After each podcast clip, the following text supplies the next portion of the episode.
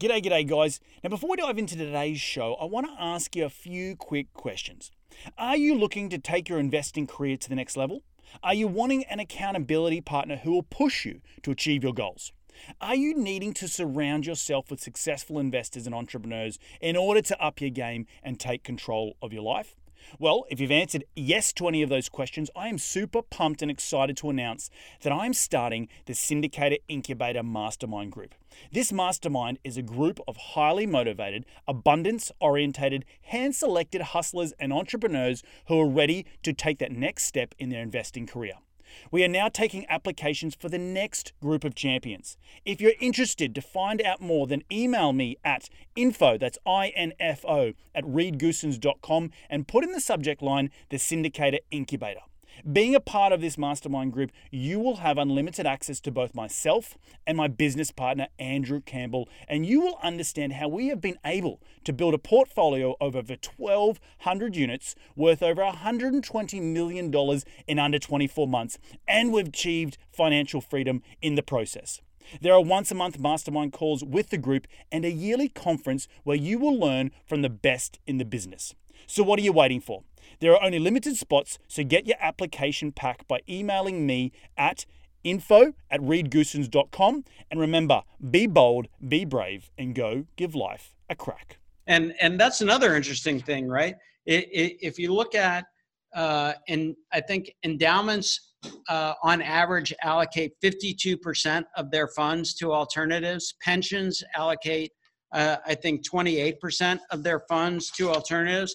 The average individual has less than 5% in alternatives, probably closer to 1%.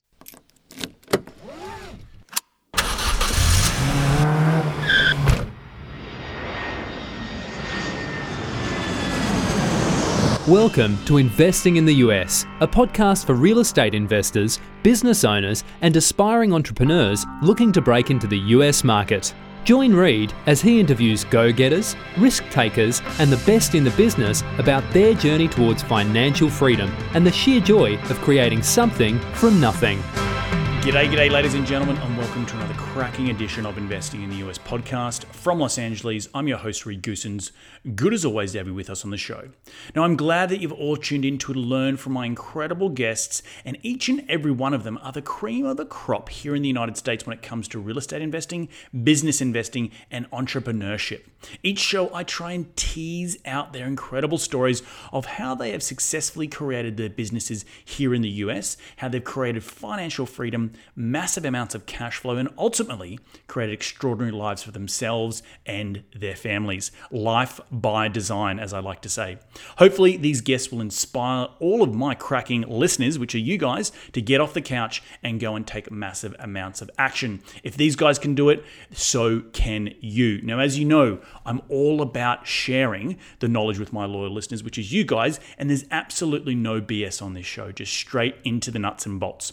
Now, if you do like this show, the easiest way to give back is to give us a review on iTunes, and you can follow me on Facebook and Twitter by searching at Reed Goossens. You can find the show wherever you podcast on iTunes, SoundCloud, Stitcher, and Google Play, but you can also find these episodes up on my YouTube channel. So head over to reedgoossens.com, click on the video link, and it will take you to the video recordings of these podcasts where you can see my ugly mug, but the beautiful faces of my guests each and every week. All right, enough out of me. Let's get cracking and into today's show.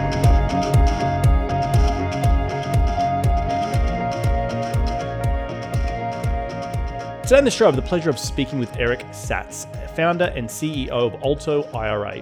Eric is a serial entrepreneur who has seen both his fair share of wins and losses over his career. He knows investing is no longer just for the wealthy, and he's living out his mission of delivering 21st century investment opportunities to everyone, including non accredited investors. Eric is a former investment banker and an early stage investor with a passion for nurturing startups and raising capital. Through Alto, Alto IRA, Eric is making alternative asset investing available by, to all by giving people the right support they need to choose and make their own investment decisions using their IRA savings. I'm really pumped and excited to have him on the show today to share his incredible insight and knowledge about the IRA industry. But enough out of me. Let's get him out here. G'day, Eric. Welcome to the show. How are you doing today, mate? Reed, thanks for having me. Really excited to be here.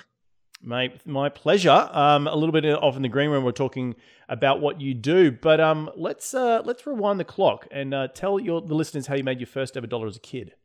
Well, uh, you know, so I grew up in Miami, Florida, and um, my my my first business was really quite simple. Uh, I sold frozen lemonade out of an unair conditioned van and I, I, I, would drive around Miami, and it, this was like the the most stupid, simple, straightforward business model, right?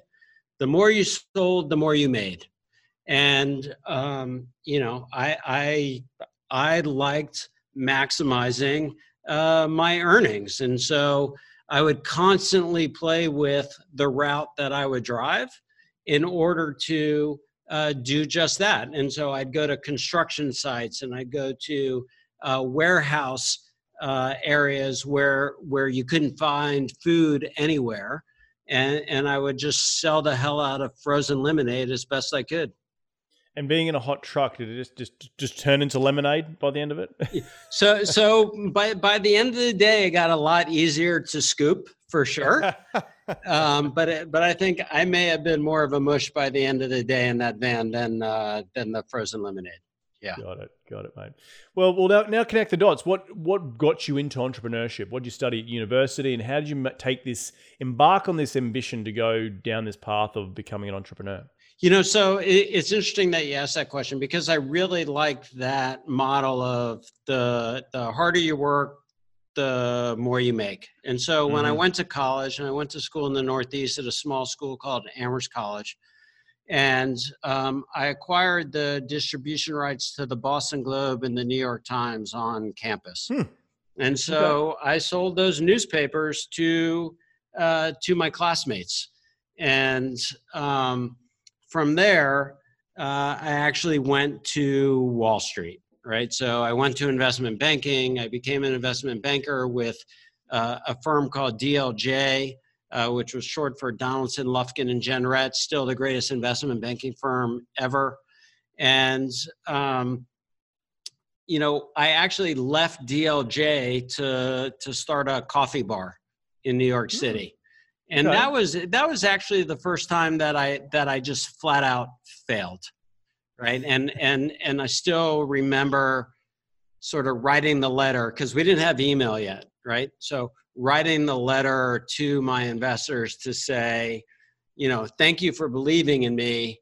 Uh, you're not getting any money back, right? Wow. And and that's that that is the worst feeling um, in business. But wait, but, but, but, but why do you want to leave DLJ and start a coffee business? What what was that mindset?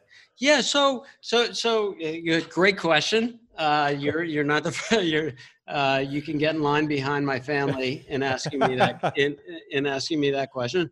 But it, it really wasn't a choice, right? It, it was just um, I had to do it, and and the way it actually unfolded was that these guys had moved to New York City from Seattle, where obviously uh, Starbucks had had begun to blow up, and in a, in a good way. And and by the way, DLJ took Starbucks public and um, so I had exposure to the coffee business from a from a finance perspective. But on top of that, the, the, these guys had moved from Seattle to New York City, and they opened this little coffee bar right downstairs from from our office. And I would run downstairs uh, probably two or three times a day to get some, you know, high class coffee, uh, as it were. And I started talking to these guys, and before you knew it, I had the bug and I flew out to Seattle. And what, what a lot of people don't know is that when Starbucks became Starbucks, when Howard Schultz bought Starbucks, uh, he bought it from the guys who who actually then would start Peet's Coffee uh, mm. a, after that. But but when he bought it, they split the company into two, into a to a wholesale company called Caravali Coffee, and then into the retail business, which was Starbucks, and they had a non-compete for for some period of time. So in any event, I made my way out to Seattle. I met these Caravali guys, and and they took me out for this big steak dinner and fed me lots of red wine and said, "Hey, you should sell Caravali coffee in New York, and you know you should start a company, and and you should be the retail guy." And the fact of the matter was, you know, all I needed was a tiny push over the edge. and, and they sort of pushed me with that red wine. And, uh, you know, and red wine and coffee go together, right? So, yep. um, so I went exactly. back to New York, I quit DLJ, and I opened a coffee bar. That's awesome. That's clearly there was something you didn't want to work for the man. There was something in you to just push the envelope and screw it. I'm not going to work for this Wall Street company and go out and give give life a go. You know, I think because you know the, the risk, the, the, uncertainty of doing something like that, it takes a lot of balls. Yeah, uh, uh, or naivete. Um, right, right. You, you know, I, either way, but yes, I, you you know, I agree with you. You do your own thing, so uh, you get it entirely. Um, you know, it, it, and and there's nothing wrong with uh, being an investment banker or or being in finance. It's just not what I uh, was drawn to. Right? right. You, you, know, it, it was just this. I had to go do this other thing, and then you know, the truth is that when I failed. Uh, I ran back to Wall Street for cover mm. and and to bail myself out of these debts that that I had accrued and um, uh, you know that's that's actually what led me um, to my next set of of ventures. So I, I after having restructured my own life and and realizing I was actually pretty good at that, uh, that led me to a job with UBS, Union Bank of Switzerland, and and their restructuring and advisory group and doing a lot of distressed debt investing. Um, and and from there, my wife actually had an opportunity to buy an art gallery out in San Francisco, and so we moved to San Francisco. And I went back to work for DLJ, and I and I um, was one of four people to help start the internet investment banking effort for DLJ on April Fool's Day, 1998. Kind of hard to forget. And um, while while part of DLJ, I, I, I helped co-found a company called Currenex, which was the first uh, online foreign currency exchange trading uh, business platform, if you will. And I did that with a, a couple of my clients actually, and um, that business was was eventually purchased by by by State Street for for a whole bunch of money and and so that was that was a really good outcome or exit as you know sort of people in the business like to like to say. And um, you know but from from there uh, a, after leaving investment banking for for a second time and moving to nashville where i am now my wife and i co-founded an uh, online organic home grocery delivery business called plum good food uh, which we built to about 5 million in sales uh, by the end of 2008 uh, at which point the economy just fell out of bed right? And um, so we ended up shutting down plum good and uh, then then sort of focused on what would be next. And you know I, I ended up starting this venture capital fund which was where the state of Tennessee was our, our sole limited partner. And we were really focused on investing in Tennessee based entrepreneurs and businesses.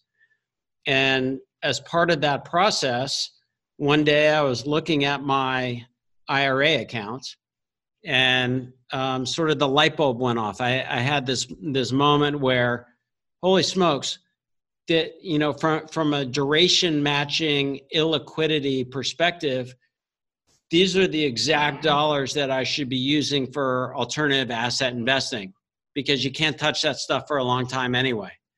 And um, so I went about trying to figure out how to invest my retirement savings into alternative assets. And that that's ultimately what led me to Alto IRA. Interesting. Wow. Well, mate, you've got such an incredible checkered past from from coffee bars to going back to Wall Street to going to San Francisco to galleries to foreign exchange, online trading to plum good food, which sounds awesome, which I want to hear a little bit more about, to VC funds to to finally landing on on uh, Alto IRA, which is so the the real serial entrepreneur. The word serial comes to mind you know, first and foremost. And I remember having someone on the show who jokingly said, no one actually really wants to be a serial entrepreneur. If they just get one business right, they don't need to be a serial entrepreneur. So I think that the, the thing is, what I can hear from you is that uh, you have a, a resilience to keep going, which is awesome. So, yeah. So, so never a dull moment. Uh, you know, I, I think my wife is the resilient one, not me. Um, but you know, I, I, I don't think that's true. By the way, you get one right, you don't have to be a serial entrepreneur. I I I, I think uh, entrepreneurs can't help themselves. Right. And no, I agree. Um, I agree. You know, I, I know so many people with successful businesses, and and they're still involved with other businesses, right? right. The, the, bug never stops. You keep wanting to build something from nothing, right? That, so, that's right. Yeah, that's right. Yep. And I'm sure when I see you in ten years' time, Alto's off doing its own thing, and, and you're doing something new again, right? uh, hey, I, I I hope so. Yeah. So tell me a little bit about about your your mission about trying to pr- provide 21st century investment opportunities to everyone. What what does that mean in your eyes? Yeah, so um, uh, I'm going to go back a step and say I, I don't think it comes as a surprise to to any of your listeners that um, most of America is facing a retirement crisis today. And you know the way investment activity ha- has been shaped, uh, by which I mean, um, inve- uh, w- most of us really have become passive investors in uh, mutual funds, ETFs, index funds, uh, and and because of a shrinking public market um, landscape, the returns that would otherwise enable us to retire over a lifetime investing uh, just just aren't there anymore. So so in reality, we're we're looking at two to four percent, and you know I think historically most people would talk about six to eight percent. Well, right. that's a really big delta. Mm-hmm. And mm-hmm. so in this world where um, uh, you know, I think at its height in the mid 90s, we probably had about 8,000 public companies. Today, we've got less than 4,500 public companies. And the market cap, um, the total public company market cap is highly concentrated, probably in just 5% of those companies, which means that every mutual fund, ETF, index fund, et cetera, is going to be comprised of some version uh, uh, of those top 200 companies. And uh, what's happening is that companies are just staying private a lot longer than they used to. So, you know, I, I, I think uh, by way of example, Amazon went public uh, probably two or three years after being founded. And today, as a, as a public company, represents probably 550 to 600 times its IPO price.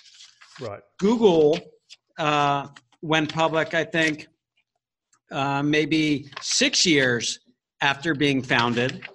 Uh, and, and today, I, I want to say represents, I don't know, maybe 50 to 60 times its, uh, uh, its IPO price. Facebook went public eight years after being founded I believe, and today represents only two to three times uh, its IP, IPO price. So the returns that once existed for the public market investor are, are, are no longer available. And so right. if you don't get access to private uh, investment opportunities, you're never going to get the true diversified portfolio and potential for outsized returns that's going to allow us to retire. And so that's really um, that's really what drives me. It's what drives the Alto IRA team. Uh, we're mission driven. We want to make sure that people are uh, in a position to retire if that's what they want to do. And I think that's it's a really great example of what you just said before. The eight thousand public companies in the mid nineties now down to what you said forty five hundred. I think that's a huge example of what thing people are holding on to their capital, or sorry, remaining private because of what, in your opinion, because they have more control when you're private? Is that is that right? Well, well, what, what well there, are, there are a couple of things driving that. One, um, there's a tremendous amount of private capital available, right? right? So from endowments and pension funds, and and that's another interesting thing, right? It, it, if you look at, uh, and I think endowments uh, on average, allocate 52% of their funds to alternatives. Pensions allocate, uh, I think, 28% of their funds to alternatives. The average individual has less than 5% in alternatives, probably closer to 1%. And, and to, go ahead. Go ahead. No, no, no. no. I was just going to say the, the, the alternative in your mind, what do you think of what you class as alternative in in what you do at, at Alto? So so it's early stage venture, it's later stage venture, it's it's traditional private equity, it's credit opportunities, it's marketplace loans, it's real estate, uh, it's crypto. Right? right? It's so it's non-registered, non-publicly traded uh, securities, and so the you know the the the pre-IPO market um, is, is, is gone, right? It's a, it's a, it's a thing of the past. And um, I, am just looking here. Actually, this is interesting. So, so Google actually went six went public six years after being founded, and is only 20 times its IPO price. And Facebook, eight years after being founded, today is roughly three times its IPO price. So I wasn't I wasn't far off.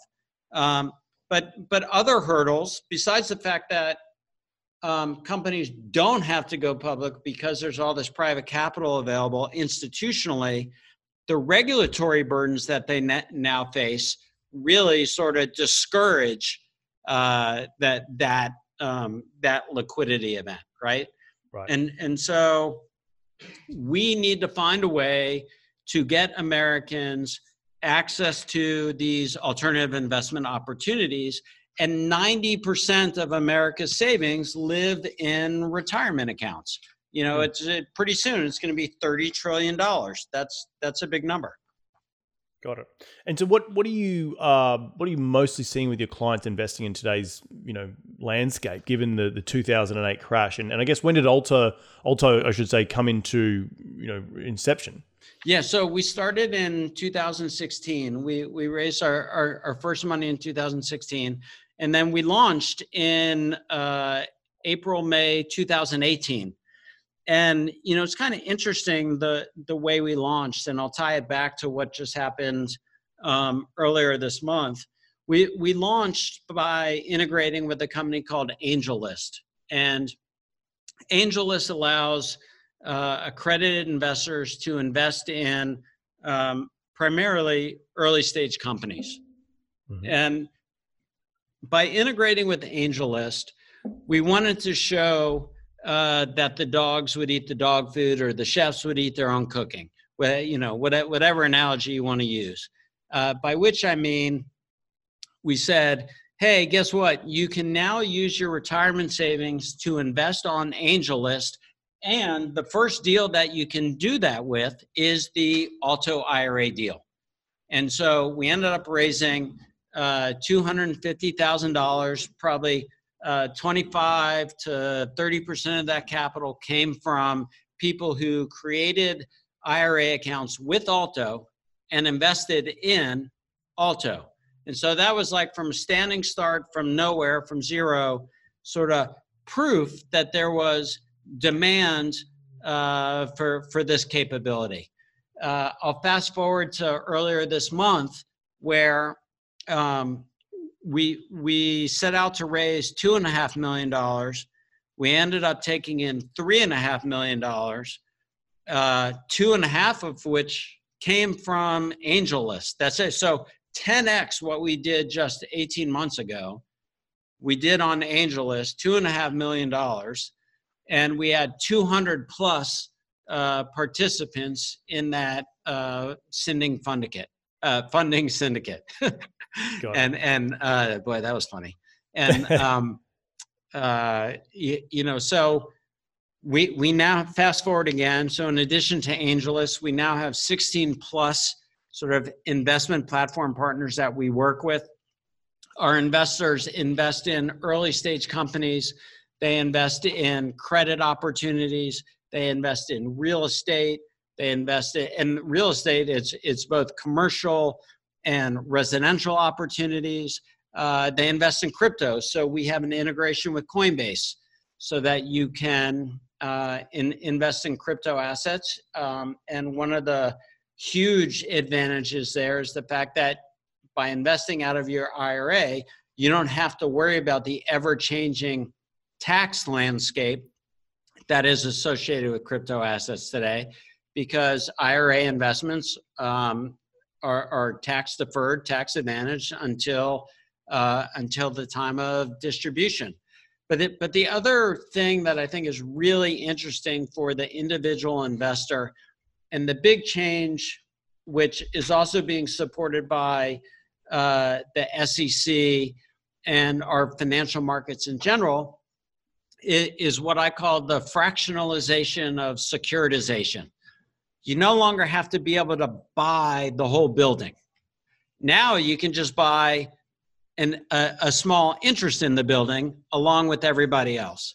Right. And so now you no longer have the headache of being the landlord and capex and maintenance and all that stuff, but you still get exposure to an asset class you otherwise can never get exposure to. Which you're really meaning crowdfunding for, for real estate in your example, right? Exactly. Correct. Right. Right, right. So talk to me about the, the the business model of of IRAs and how they work because I've had a lot of IRAs on the show talking about what they do, but how does the business work? How do you, you talk about creating your businesses and being a serial entrepreneur, but, but, but you obviously you get fees from your clients. So what's the is it just a fee based business? Is that all it is? Is it or, or you know just purely a service based business and you charge fees on it, right? Yeah, so um, it's actually a couple things. So there there is a fee per transaction and by the way, everybody, not that this is meant to be a, a, a commercial, but I think if you go to altoira.com slash backslash pricing, um, we don't hide our fees. We're very upfront, transparent, and hopefully easy to understand. That that's our goal. So um, there, excuse me. There's a uh, there's a transaction fee every time you make an investment but for example, because we're trying to encourage uh, diversification, um, portfolio diversification, if, if you are making an investment of less than $5,000, it's actually free. There's no charge.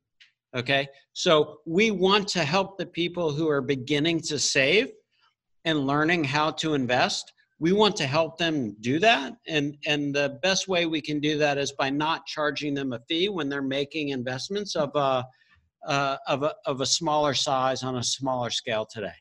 The second way that? yeah go ahead. The the second way we we make money is um, we we essentially get a monthly fee based on your total account size right? So we take care of all of the uh, IRS reporting requirements for you at the at the end of the year, and and for that we charge a fee. So Got so it. that's there. What, what's also coming, I think, uh, not I think I actually know, but I'm I'm sharing with you, uh, is that we're in the process of getting our broker dealer license, okay. which will allow us to um, open up our own marketplace where our goal is to essentially become uh, you can think of it as the uh, the the kayak of alternative assets, right? So you're going to come to Alto for deal discovery. Hmm. So you'll say, "I'm interested in this type of deal," and you know on the Alto website, and we'll show you the deals that are appropriate for you. I'm interrupting this episode to remind you guys about the Syndicator Incubator Mastermind Group. If you want to take your investing career to the next level and surround yourself with the best in the business, then apply today. Spots are filling up fast. I'm only taking a handful of people for the next round, so get your application by emailing me at info, info at reedgoossens.com. Remember, be bold, be brave, and go give life a crack. Now, back into the show. My layman understanding of IRA is that they can't give a investment thesis on if, hey, Alto, I want you, you know, Eric, can you look at this real estate investment opportunity Reed's given me? Um, you can't opine on what, what, what to do with the money that you happen to have at Alto. So, how does having a broker dealer license help you? Surely that is a, a conflict of interest. Uh, so, so, not exactly. So, we're not going to be advisor. Okay. What it does allow us to do is be an introductory broker, so or an introductory party, which means that um, through the securities entity that we will be creating, we will um, be able to act in, uh, in in a way that we can't as your custodian. And so there's actually a Chinese wall, and the two companies are entirely uh, separate. Um, but it gives us the flexibility to to act in a way that we think will be more beneficial to to our customer base. Oh, 100%. I know so many IRA companies that want to introduce people to one another, but they can't because of of, of the you know the custodial reasons. So, um, but but tell me the difference between what you classify classify as an alternative IRA and a, and a regular IRA. Sure. So, and and we refer to it as alternative instead of self-directed because you can have an account at Schwab or Fidelity or TD or Vanguard and self-direct. That the mm-hmm. difference there is that you can self-direct into uh, the the companies and or securities that their investment committee has said is appropriate for you, right? Whereas with your alternative IRA, not only are you self-directing, you're self-directing into whatever it is that you really are interested in and maybe know a lot about and want to invest in. Um, we don't provide, as you mentioned earlier, we don't tell you whether it's a good investment or a bad investment. We just help you make it. Right. Right. And I think the big thing from an operator point of view, because we get a lot of investors coming through our platform to, to invest in our real estate deals, is the lack of there seems to be so many IRA companies out there, and we deal with a lot of them on our back end uh, with our investors. The lack of direct communication to the investor to say, hey, if you're interested in investing in this private placement, you need to fill out the forms like this. And I think as an operator, it's so goddamn frustrating when you're getting this investor saying, "How do I fill this out?" It's like, I don't know. Ask your IRA company. You know, like it's and I don't know what it is, but it seems to be industry wide that there's just a, a real scratch of the head when it comes to compliance and filling out forms and all that sort of stuff. And, and then they look at us, the operators, say, well, well, how the hell do I do this? I'm like, I don't know. You ask your IRA. So, so Reed, thank you very much for the softball. So, so, so this is why I created Alto. So we actually, um,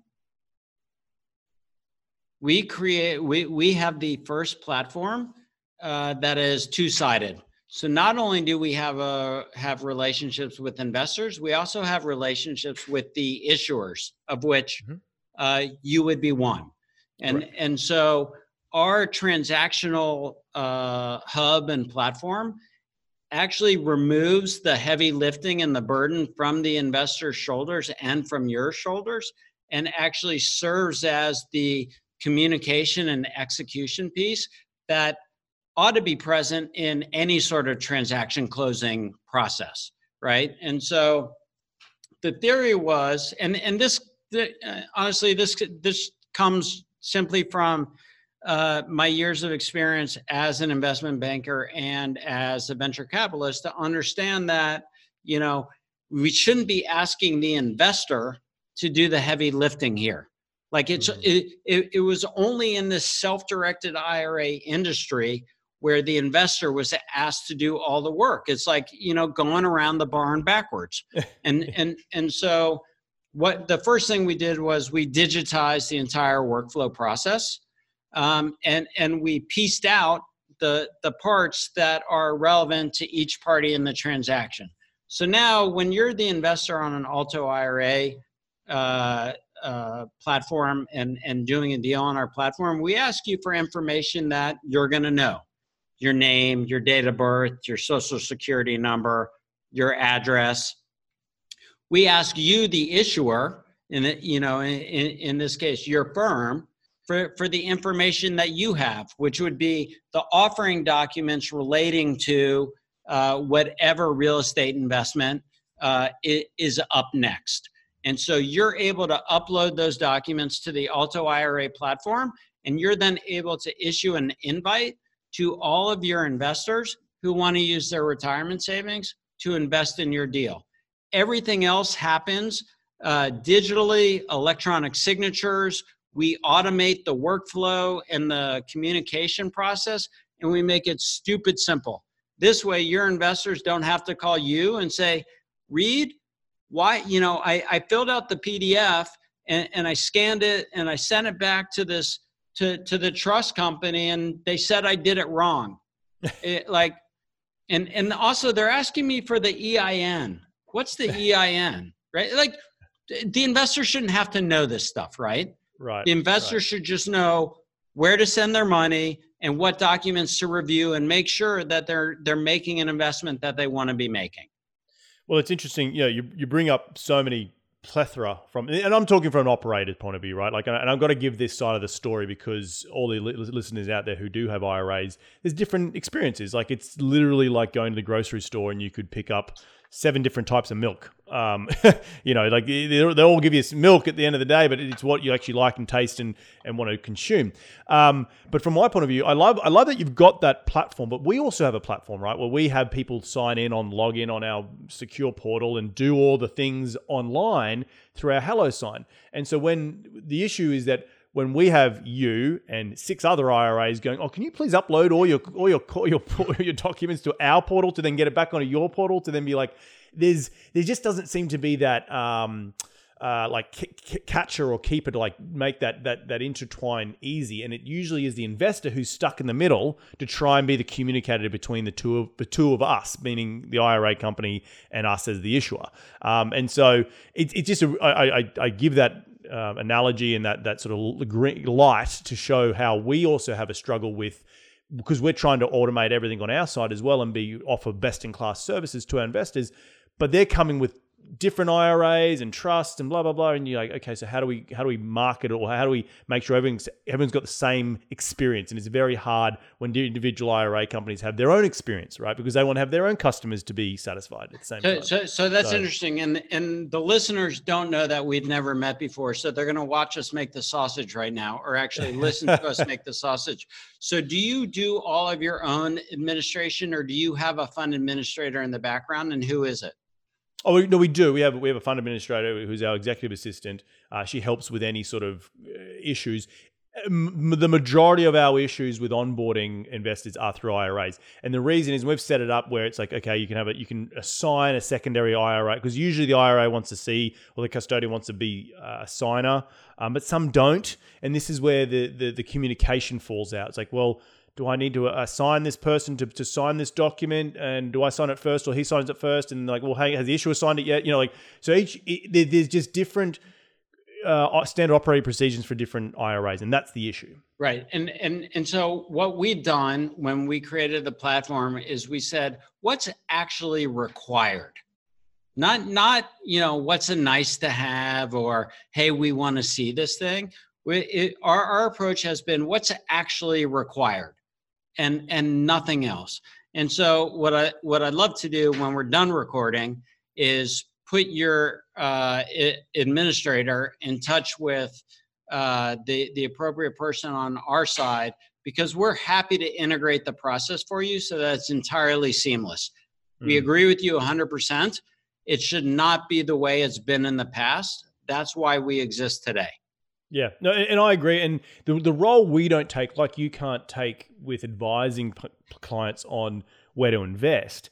It's also a little bit, and eh, where you know, advising clients on which IRA company to use is sort of it's the same. It's the same thing. I don't kind of they don't look at my lunch, I don't look at yours, so, so to speak, and so I don't I don't need to say, well, hey, we really like this company called Alto. You should definitely go use it in the in the future maybe that that is a that is a way forward but it's sort of part of the business that we don't have to want to force stuff down the throats of investors. We want it to, if they've chosen a company, great, but hopefully it's seamless, which nine times out of ten is not. no, and and and and and I totally agree with you. I don't think there's anything wrong though with saying not only is this best in class service, but it's also the most cost effective, and by the way, it's easiest to execute. But you can use whoever you want. We'll go through the pain of taking your money, however you want to, how much ever pain you want uh, us to go uh. through, or we can make it easy on you. And, yep. and by the way, if you're on Alto, you also have access to all these other investment platforms to truly diversify your your retirement portfolio. Love it. Love it. Mate, what has 2020 got in store for you and Alto this year? So, uh, a, a, couple of big things. The biggest of which is um, the, the broker dealer license, because the other thing that allows us to do um, is is really serve our customers in a way that they're asking for. By which I mean, um, you know, something like seventy percent of our customers are transferring cash uh, from Schwab, Fidelity, uh, TD, and what they really want to do, they've told us, is just move their whole account over. But right now, we don't hold public securities. And we, we never want to be in competition with anybody over public securities. That's not our goal. That's not what we're about. But we are in the customer convenience business. And right. so if our customer is saying, hey, I just want to move my whole portfolio over and then liquidate and invest in alternatives as I see fit when I'm ready, then that's what we're going to enable them to do. So the broker dealer license will give us that ability uh, for essentially one click. You know, move your portfolio over to Alto IRA and make it easy to to manage all in one place. And and you know, I would say that that's uh, that that's probably the most significant thing that that we're doing in 2020. Awesome, awesome, man. Well, I'm really excited to to to see the growth of Alto, and I think it's, it's been such an incredible journey to, the, to to this point, right? So um, so wish you all the best of luck, mate. At the end of every show, we like to get into the top five investing tips. You ready to do it? I, I think so.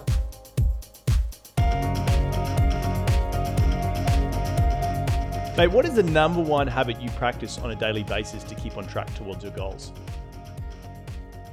So, so if you don't write it down, uh, it, it, it's not real. And mm-hmm. and so I think you got to write it down in order to hold yourself accountable. Hundred percent. What do you use? Any just a pen and paper? Pretty, pretty, pretty standard. I, I have lots of lots of scraps of paper all over my desk. Yeah, but but but uh, but also um, more recently, I actually to to to hold the company accountable. Uh, I I have a blog, um, which when so motivated, uh, I will I will write about, and uh, so and I think it's called uh, Gut Check is is is the name of the blog, and um, uh, I, I recently wrote something on there just to uh, hold us publicly accountable to our to our customers and and our investors. Got it. No, I think that's it's really important. Uh, I I've I, am writing down everything in in a in a book that I I have. I've got many copies of this book, and many versions of this book. Yeah. I go back and look at. But if I don't do it, it's uh, you know it gets a clutter out of your mind onto a piece of paper. I think that's really super important. I agree. Um, who is the most influential person in your career? My wife. That's easy. Really? Yeah. I, I mean, She's- so you know, if you're, I mean, this is for people who are, um, uh, let's just say, not single, right? you know, if if your partner's not on board with um, the life choices you make, uh, it's it just doesn't work, right? right. And 100%. and you know, so that yeah, that's an easy. Someone one. someone said to me one day, the, the good litmus test for a good partner is when when is when your chips are down, meaning me or you, that they can shield you from the world. And I thought that was a really good, you know, love and attraction and all that sort of good stuff come into it. But when your chips are down, can they shield you from the world for a little bit to, you know, to be a protector? And I think that's, I, I just thought, wow, that's a good, deep, but but but a good way of looking at it. So so awesome stuff. I, I agree. Um, what is your number one tool in your business? And when I say tool, it could be a physical tool like a phone, or or, or a pen and paper, or, or, or an app like you know software. Yeah, so it's actually customer feedback. Hmm. Um, okay. And and look, uh, the only way you get better is is by having people be honest with you. Yep. And you know, my my my grandfather said to me, um, actually, when I failed with the coffee bar, and the first time that I'd really failed at anything, he said, "Yeah, this is the best lesson for you to learn, and and to learn it now because." Uh, when you do things right, you think you're actually really good at stuff and and you think you can just do other things and and those things will be right too. But by doing things and uh, that that that by doing things in which you fail it requires that you uh, think about what's next in a completely different light and a completely different way. And by having uh, customers who um, you know, most I think would would characterize them as early adopters, uh, and and a lot of businesses have them.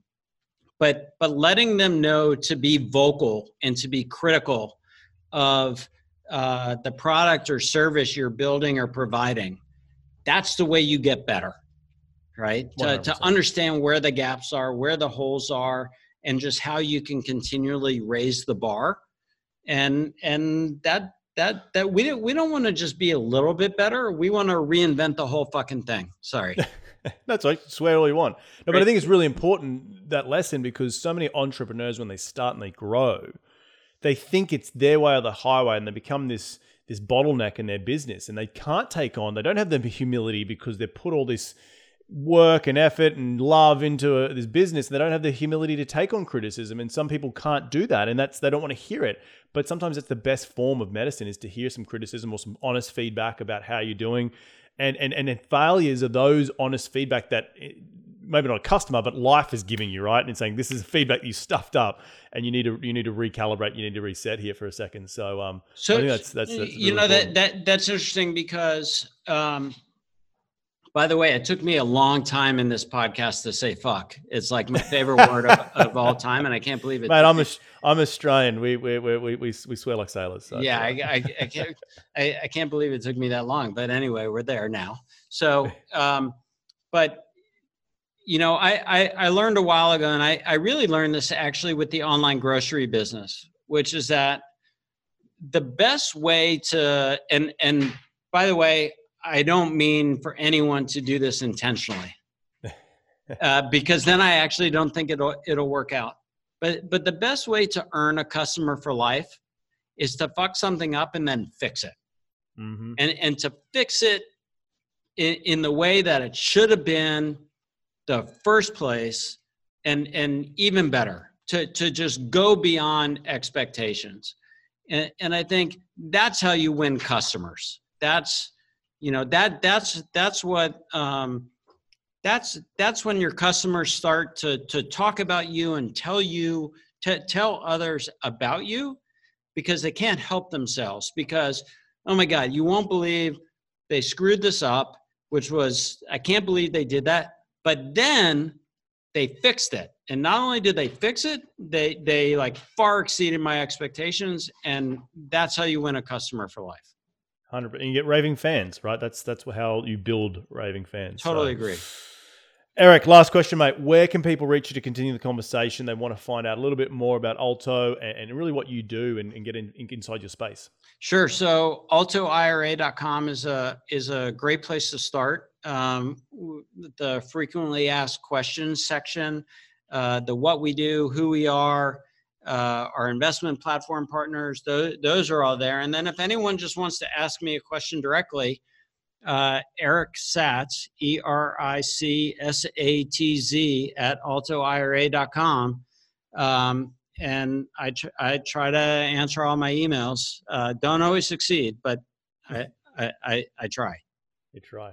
Well, mate, I want to thank you so much for taking um, some time out of your day to jump on this show. I want to just sort of reflect some of the things that I took away from you. I think the the insight into the public trading companies and, and the, the, the shrinking of accessibility to good returns in the public markets is a really I think it was quite eye opening for me. And get some stats in and around when when when off when companies go public and the lack of profitability they make because they're waiting longer and longer. So they're they're they're, they're multiple when you know in 5 10 16 years time when they're on the markets for that long their multiple isn't as great. Thus in you know the public markets can't benefit. Um, and I think that the whole analogy of 8,000 public companies in mid 90s to the 4,500 today is, is, is a shrinking pool and a shrinking net. Um, but also, like, you know, just what you talk about then, the, the, the go beyond expectations with with what you do and, and, and become, uh, have raving fans when you do fuck up. Um, but I think the biggest thing that I've took, taken away from today's show is that you you do have resilience, mate, and you do have a way to look at it and, and stumble, get up back on your on, on the horse, and keep going because um, because you could have you could have given up a long time ago and be in some W two job, but but I I think the entrepreneur in you was always was always strong. So um, so I- yeah, but, but did, it, did, did I leave anything out? No, really. I, I, I very much appreciate that. I, I don't think you could pay me a higher compliment than, than the one with uh, resiliency. I really appreciate it. My pleasure, mate. Well, look, enjoy the rest of your week. We will talk very very soon, and uh, we'll catch up then. That sounds great. Thank you so much. Well, there you have another cracking episode jam packed with some incredible advice from Eric um, about what he does and his journey in and around creating just life, you know, creating creating different businesses, stumbling, getting back up, getting back on the horse, and creating what is now ultimately Alto IRA. Um, some huge lessons in that podcast. Please rewind it and listen to it again. If you do have any questions for Eric, me, remember to either Google or go to altoira.com and check out what they do. I think they're changing the world in which we use self-directed IRAs in the, for the positive. Um, but I want to thank you all again for taking some time out of your day to tune in to continue to grow your financial IQ because that's what we're all about here on this show. And we'll do it all again next week. So be bold, be brave, and remember, go give life a crack.